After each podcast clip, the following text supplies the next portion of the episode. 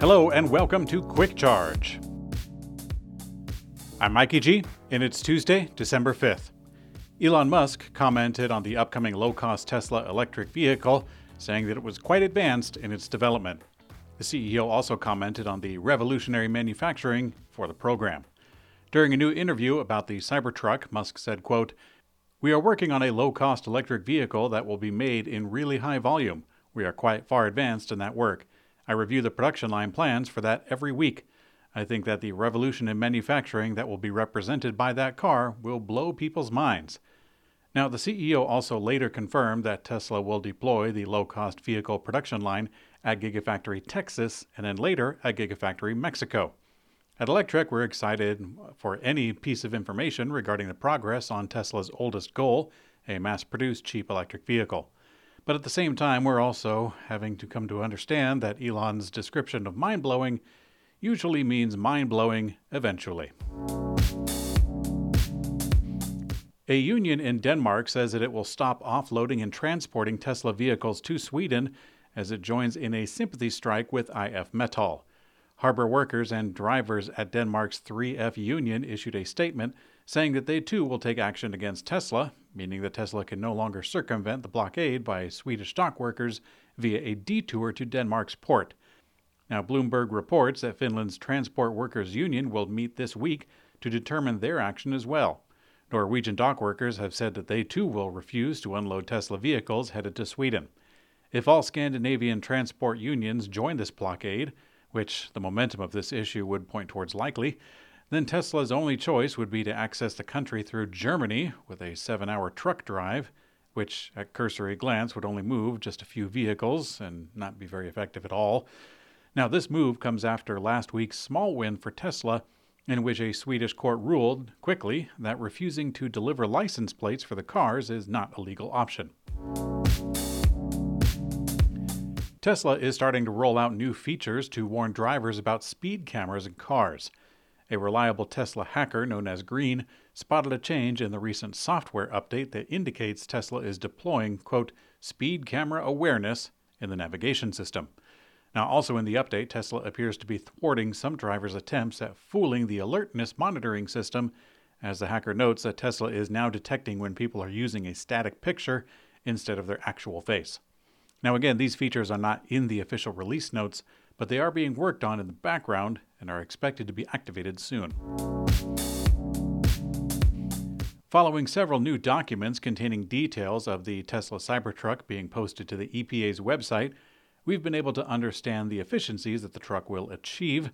And while the Cybertruck should perform better than nearly all of its current competitors in the electric segment, the slightly smaller Rivian R1T may possibly have an edge in at least one performance measure of efficiency.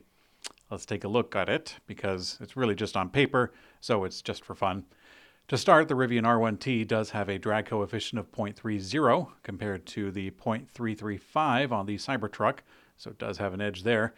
But now, based on the coast down test conducted by Tesla as part of its EPA certification process, a Reddit user named Wugs compared the Cybertruck to the Rivian R1T, as well as other pickups, and found that while the Cybertruck does beat out Chevy, Ford, and GMC, it's not especially winning over Rivian, and that's even more so over 70 miles an hour.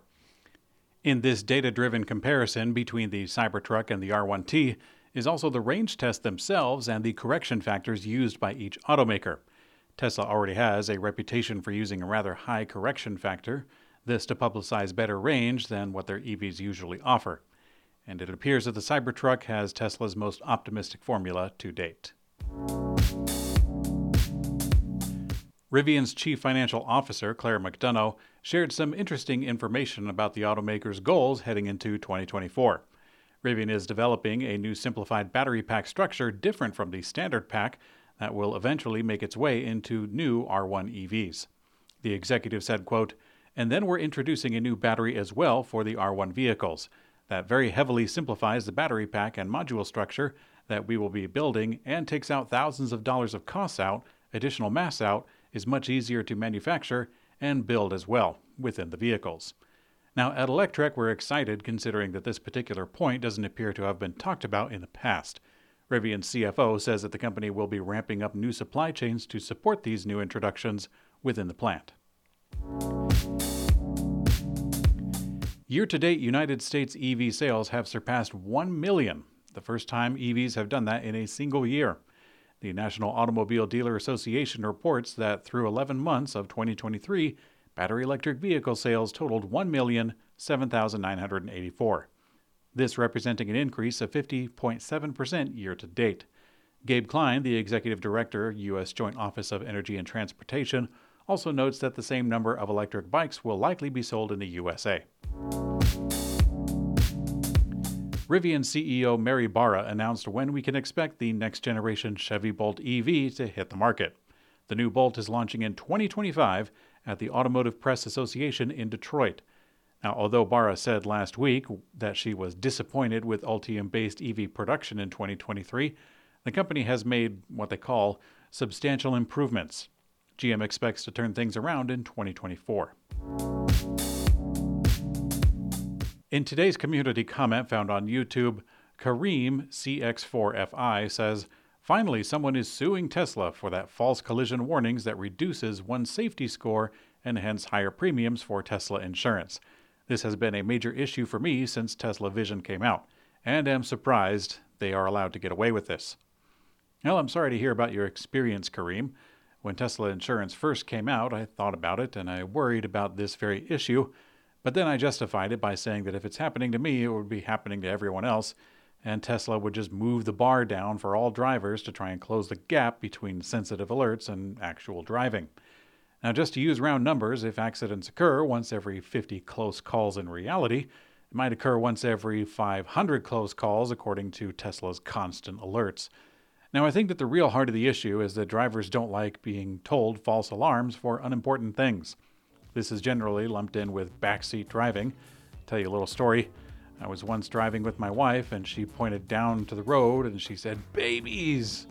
I slammed on the brakes and almost caused an accident myself because she was pointing at baby ducks in the road. Now, if this affected my insurance premiums, I would be quite upset. Thanks for watching Quick Charge. I'm Mikey G and I hope you have a great day.